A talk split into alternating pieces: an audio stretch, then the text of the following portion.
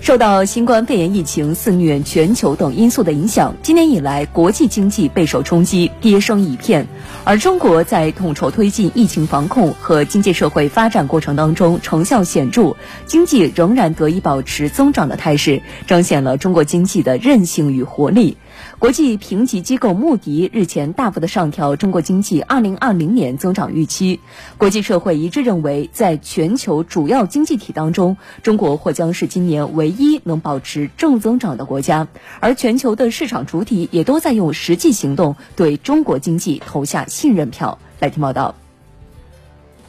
国际信用评级机构穆迪近日发布最新报告，将中国2020年国内生产总值增长预测由原来的百分之一上调至百分之一点九，增幅接近一倍。中国也是此次唯一一个被穆迪上调了2020年增长预期的经济体。此外，穆迪对中国2021年 GDP 增长预期则维持在百分之七左右。中国经济今年二季度强势反弹，增速从一季度的负百分之六点八一举转为百分之三点二。这构成穆迪大幅调高中国经济预期的重要原因。事实上，中国统筹推进疫情防控和经济社会发展成效显著，得到了国际社会的普遍好评。IMF 在六月份发布报告认为，中国经济正在从一季度的急剧收缩中恢复。二零二零年增长率预计为百分之一点零，预计二零二一年中国经济增长将回升到百分之八点二。标普全球评级认为，中国经济增速高出平均水平，预计未来三年的人均实际 GDP 增长率平均为百分之五点五。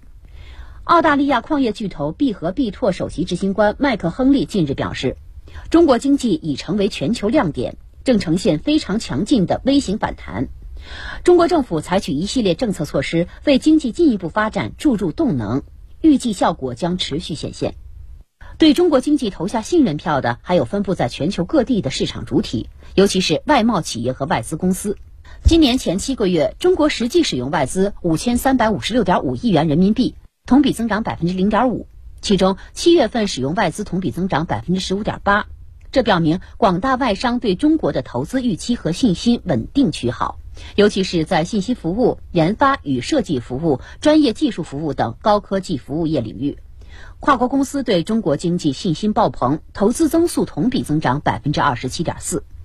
在对外贸易方面，海关数据显示，今年七月份中国外贸进出口二点九三万亿元，同比增长百分之六点五，其中出口增长百分之十点四，进口增长百分之一点六。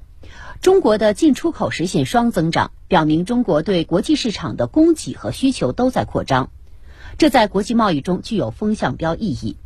专家表示，在境外疫情蔓延、世界经济失速的大背景下，中国经济在按下重启键后得以快速重回高质量发展轨道，充分彰显了中国经济的韧性和活力。